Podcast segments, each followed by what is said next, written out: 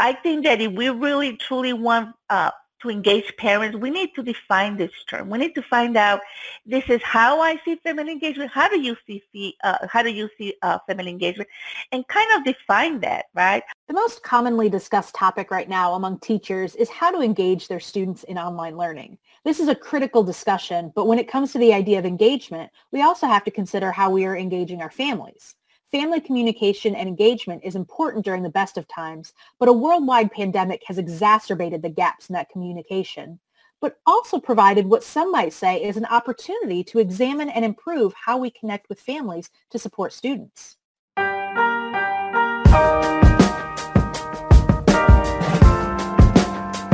I'm Katie Haywood, a digital learning coordinator for the Western area. And I am Chris Zirkel, a digital learning coordinator for the Southern and Southeastern areas.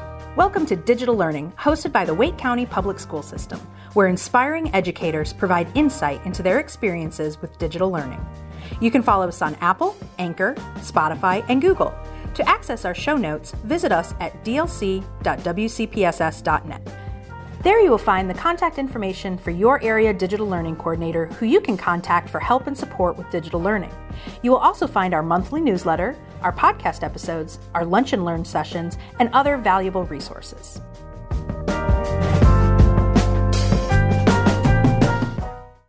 In this special episode, we spoke with two educators from different departments within the county. Dr. Maria Rosa Rangel works in the Office of Equity Affairs and focuses on family engagement. She first spoke about defining engagement and then shared valuable insight into how an educator's definition or vision isn't necessarily the same as how others might define it. Hello, um, I'm Dr. Maria Rosa Rangel, and I am the uh, Director of Family and Community Engagement in the Office of Equity Affairs. Thank you for having me today. It is the biggest gap in the literature of family engagement. Um, in fact, for a long time, we referred to the term involvement versus engagement.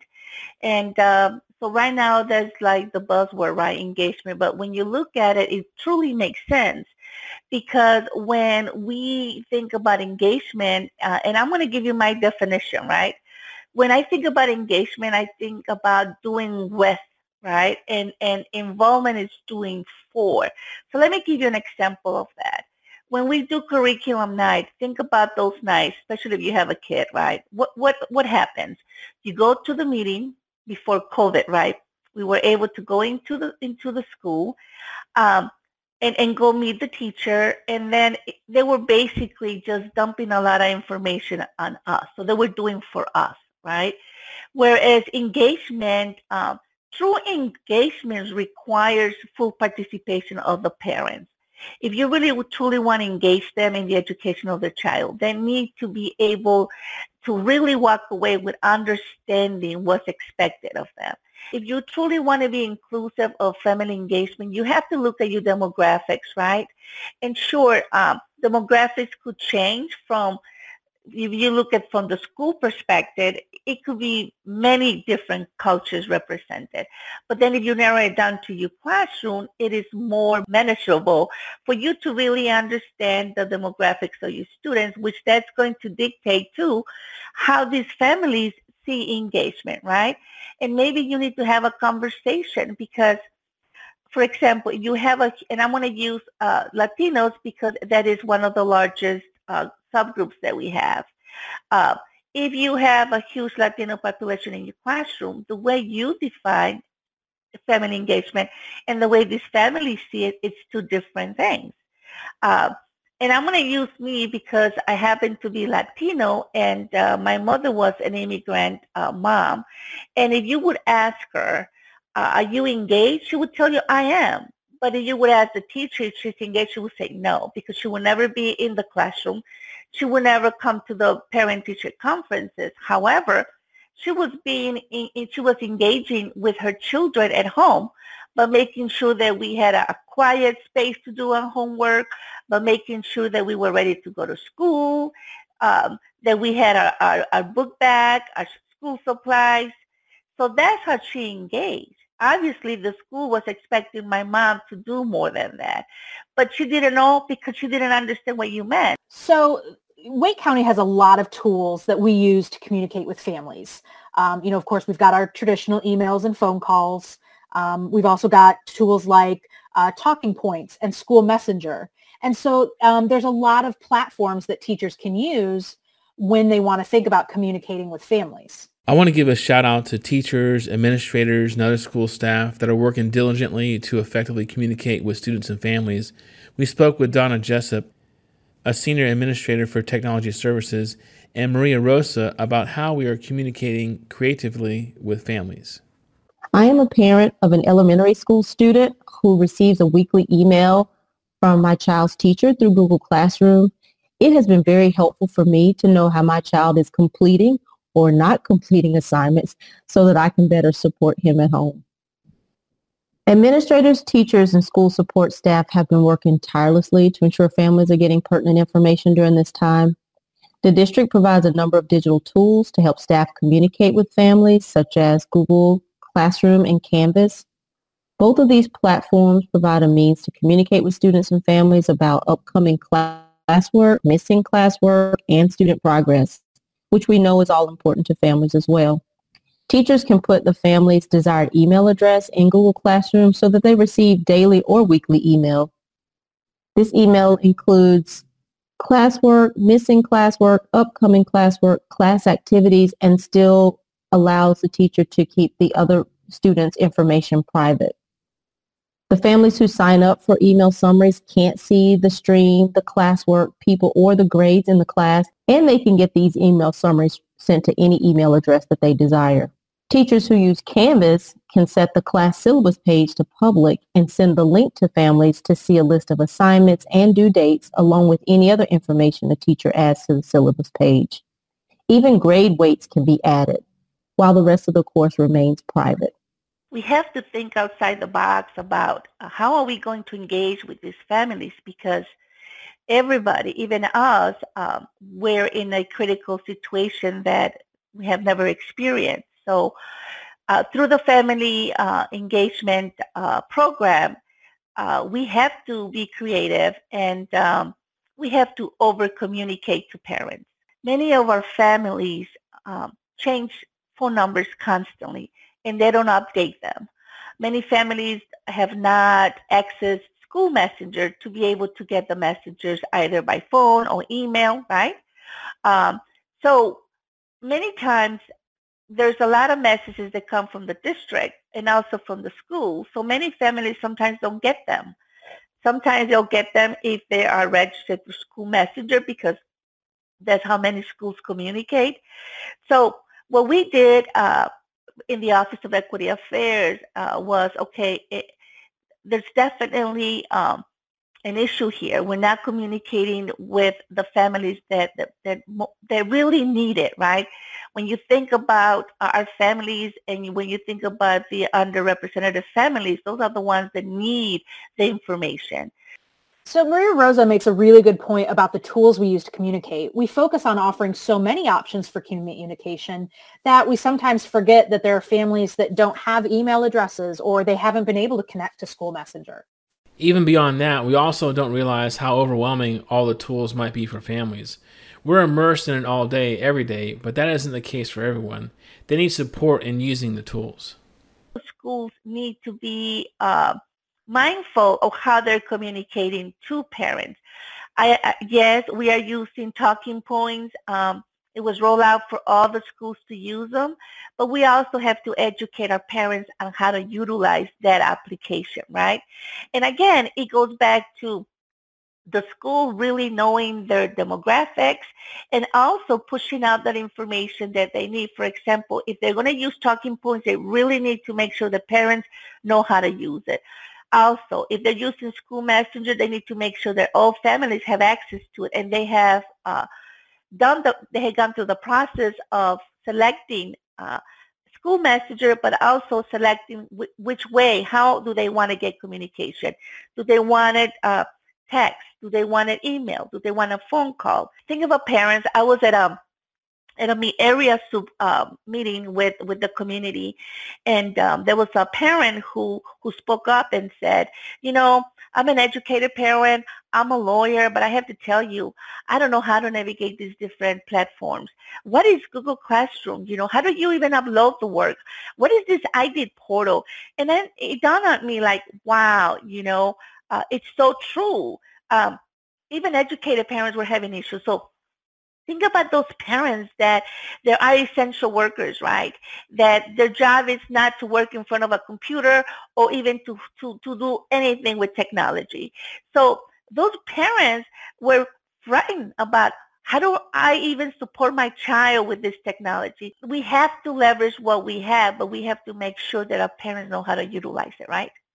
PowerSchool is one of the biggest tools for parents to check on their kids, to get uh, real lifetime information right there and then.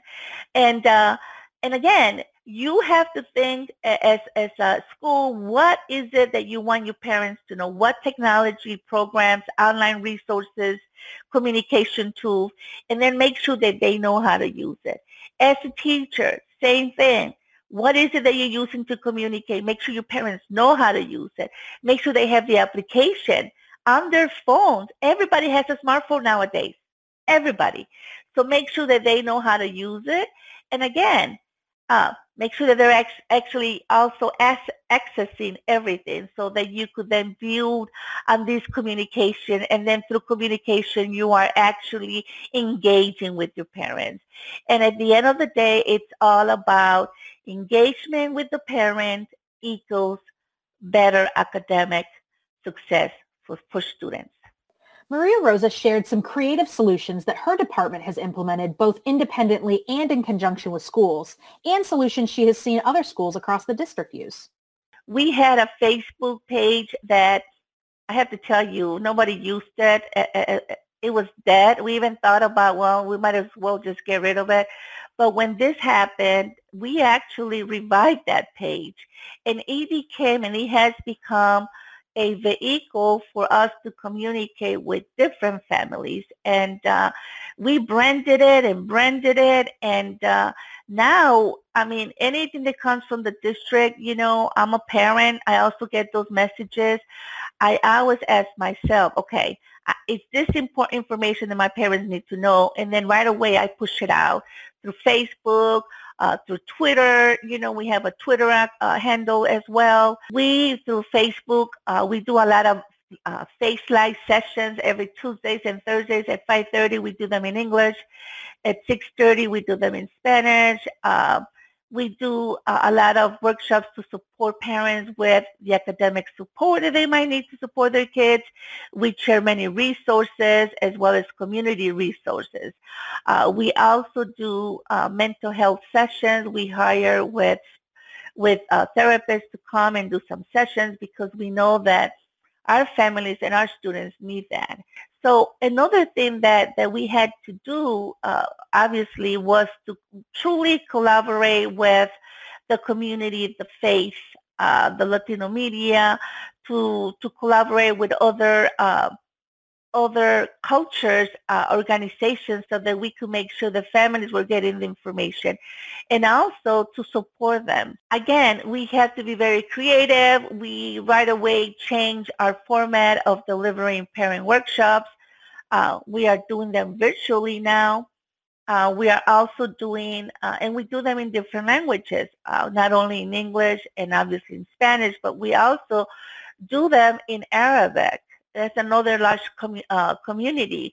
We do them in Korean and uh, and also in Swahili. So you know we try to be very diverse and uh, meet the meet the needs of the schools. You know a lot of teachers are doing virtual home visits. And those uh, through those home visits, you are able to communicate with the parents. And always, we always say start with a friendly conversation. You know, you don't want to dump everything in, in one call. The first call should always be, or the first visit should always be positive. And then ask the parents, you know, how is it going? You know, what support do you need? Uh, how can we communicate better with you? Are you getting the communications? If parents have issues with technology, invite them to come to the school. Sure, we have to follow the COVID protocols and all that, but invite them one day and, and, and you know, and, and have them come and just teach them. If they have an issue with technology, show them how to, you know, plug things, you know, how to troubleshoot some of the things, right? Uh, you know, show them that there's a, a, a, in our main website through the technology department, there's this uh, beautiful resource of different videos that they could also tap into. After getting a large scale perspective from Maria Rosa, we wanted to look at classroom situations. We spoke with Bria Wright, a Wake County teacher and finalist for the Wake County Public School System Teacher of the Year. As a leader of her school's equity team, we spoke with her about communication with families and how she views that communication through an equity lens. So I am Bria Wright. I teach second grade at Hortons Creek. I've been at Hortons Creek since we opened. I am actually a product of Wake County Public School System. I went to Wake County K-12. I went to Hilburn. I went to Wake Forest Rolesville Middle School when it was Wake Forest Rolesville, not when they split. And then I went to Wakefield High School. I love teaching. There's nothing else in the world I can see myself doing. Being able to work with our students every day and having fun and learning and engaging with our students is what really makes me um, come to work every day and making sure that all students have access to an equitable education is what I feel like my life's goal is in my career path. A lot of what Bria shared overlapped with the strategies Maria Rosa spoke about, especially considering individual needs of families. Um, and being able to see what the families need from me in terms of communication has really helped because I'm able to decenter myself, right? I'm able to center their values. I'm able to center what they need for their students to be successful. And sometimes that looks like having conferences with caregivers in the evening time. Sometimes that looks like having them before school. Really just wanting to make sure I differentiate for my families because just like we differentiate for our students and all students need different things, all of our families have different communication needs as well. And I feel like when we give them information in the way they can receive it best, it eliminates that barrier of folks feeling like, oh, I don't want to bother Miss Wright. I tell my families all the time, two things in, in every communication. Thank you for your support and partnering with me for your child's education or your student's education.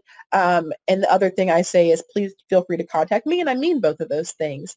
I, it's never a bother to ask me a question, even if it's a question that might have been answered in email. I know I've looked over things in emails many times. So just want to make sure I decrease the barrier between families and um, being able to understand what's going on in the schooling experience of their student.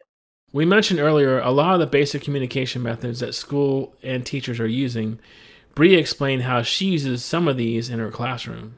I know the county has um, partnered with Talking Points this year, which is able to uh, translate messages for different families, which has been great as well. There have been some hurdles in making sure all families can access it, but I think that's definitely another tool that's helpful to kind of quickly get things to families.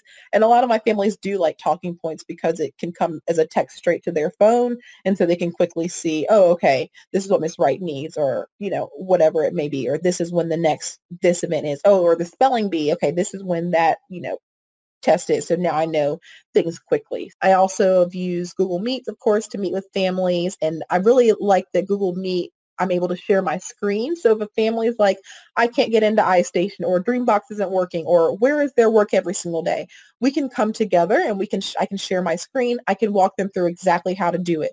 Or even better, what I really like to do is for them to share their screen with me so I can kind of walk them through the different clicks and have them show me, you know, okay, let's try it again just so we can make sure we're all good.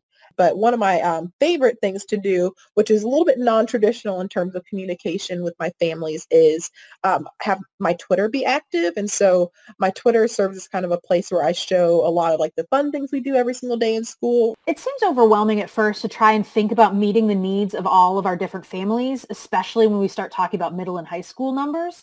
But if we put it in the same perspective as thinking about differentiating for our kids, it really becomes more manageable. Definitely. Go back to the triangle. 80% of our students will be successful with core instruction, and only 5% are going to need that very targeted intervention and support. It's the same for your families. Thinking about the communication needs of 5% of the families is far more doable. We asked Bria how she manages it and also the precautions she takes to not get overwhelmed. What I've done as my, the years have gone by is in the beginning of the school year when I give a survey to the families, I'll ask them what's their, you know, contact information, of course, all the things I can pull from Power School, but beyond what I can pull from Power School, how do they best want me, what's the best way to contact them? Also, best time of day is the morning good, afternoon good, because some families work different shifts, so they may not be available when I'm available.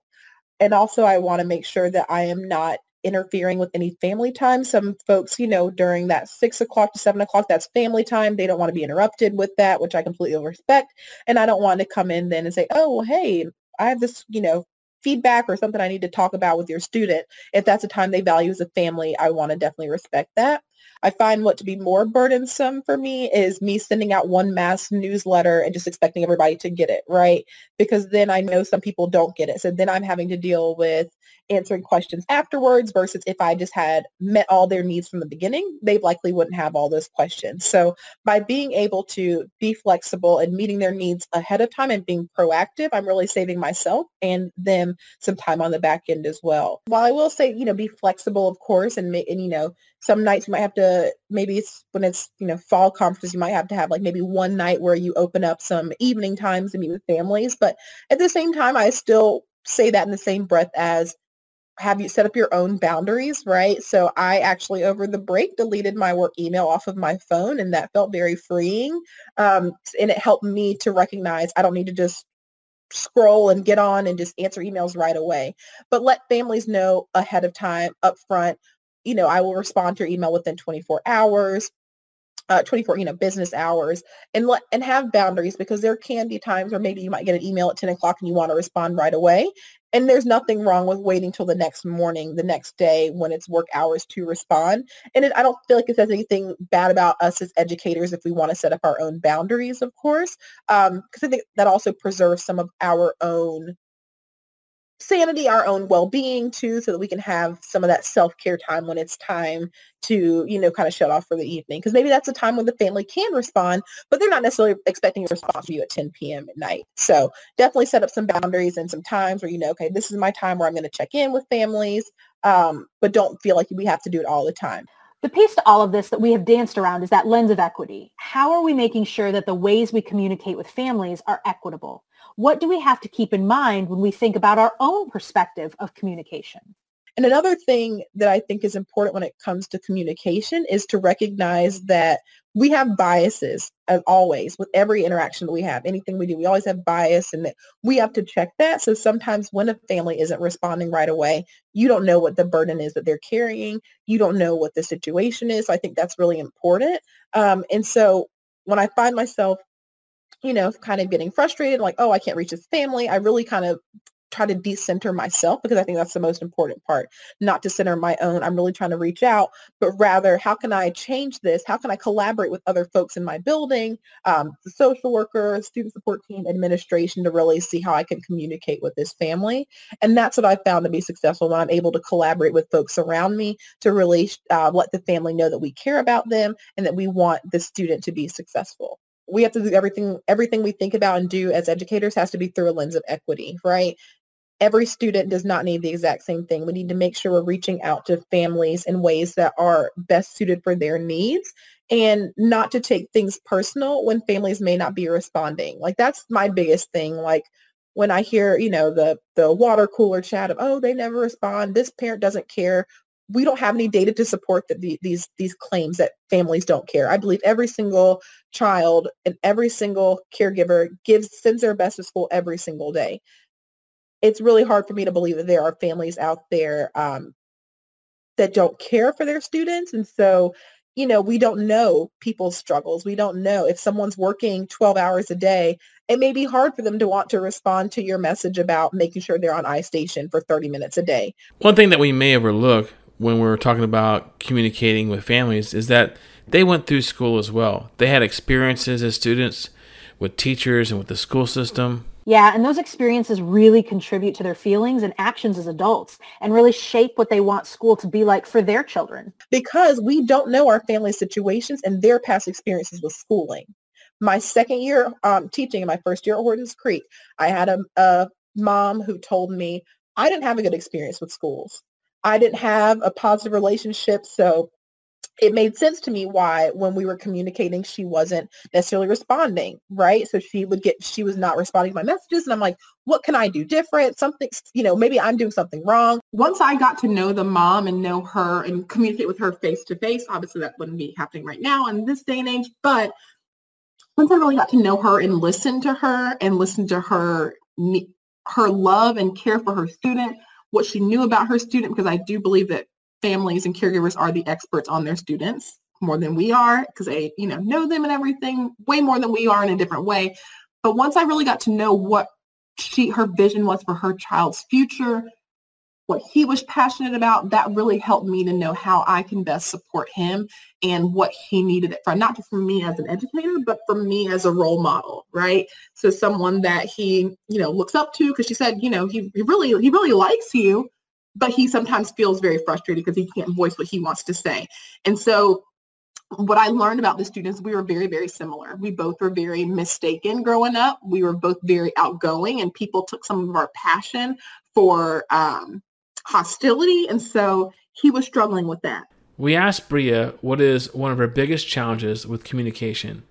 And her answer is something that we've heard from many teachers and something Maria Rosa spoke about as well. So one of my biggest challenges with communication has been uh, collaborating with families that speak different languages. And I like to, when I say challenge, it doesn't mean that it's impossible or hard necessarily, but it does require me to take the extra step and to have to really think ahead of time of what I need to say, right? I can't say something last minute because I need to go through translation services to get that in a language that is accessible to that family. And I, you know, a lot of it, I hold on to that guilt of not being able to speak that language. And I really don't want any family who doesn't speak the same language as I do, who has the, you know, the knowledge of this other language to feel like that that makes them less than, you know. So I try to do a lot of pictures and things that we do in our newsletter. And that's why I do a lot of pictures on Twitter so families can have really have an eye into what we're doing.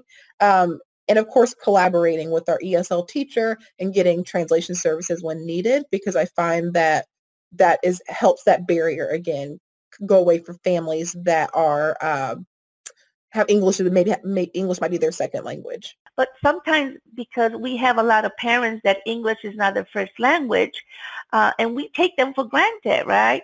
And sometimes they don't even know how to go about how do how do I have how do I have access to this, right? Uh, how, even when they have access to, you know, it's a language issue. So again, it goes back to that classroom, to that teacher knowing their students because through them, then you'll know, and you could narrow it down. It always comes to that 5%, right?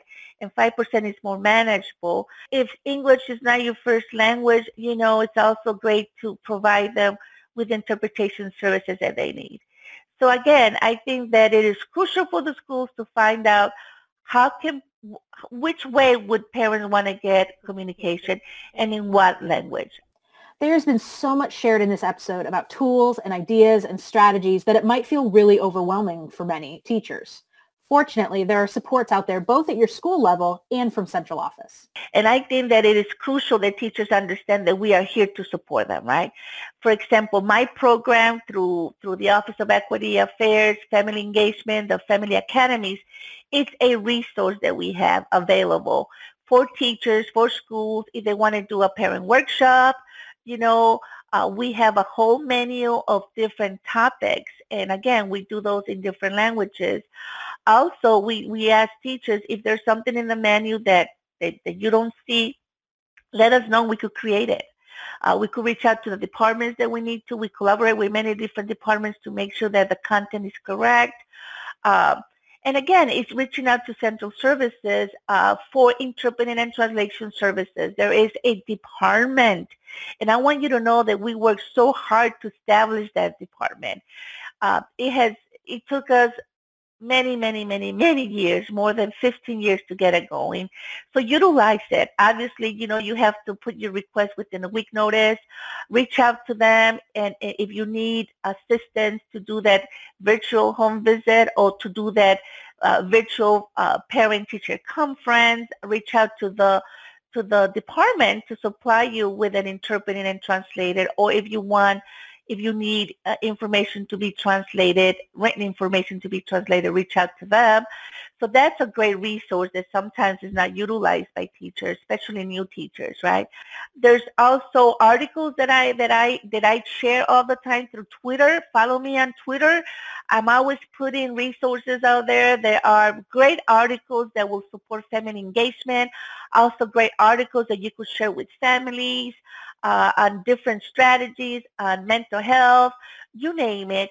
So, uh, and I want to be sharing this this with you guys so that you could share this with with the audience. Uh, there's, and again, also there's uh, staff development that we provide to the Office of Equity Affairs. Please go to Wake uh, Wake Learn and check out the offerings that we have coming up for the spring. I, I'm going to be doing a uh, a module on family engagement. And I'm going to walk you through the different frameworks and also the framework that we are using in Wake County. But then again, how do we use that equity lens to make sure that we are engaging, truly being inclusive and, and about our, you know, the families that we represent, they are classroom, there are demographics represent. So, and of course, we're going to go over different strategies to support you, to, to to make you, uh, to give you the strategy that you need to do uh, better engagement with your families. So normally in our episode, this would be where we would connect the content that we discuss to one of the student um, digital learning standards. And as you probably realize uh, after listening, this episode focuses more on that teacher piece and not necessarily one of the student standards. So there's lots of the standards for teachers that would connect to communication. If you would like support using digital tools or resources to communicate with families, please reach out to your digital learning coordinator.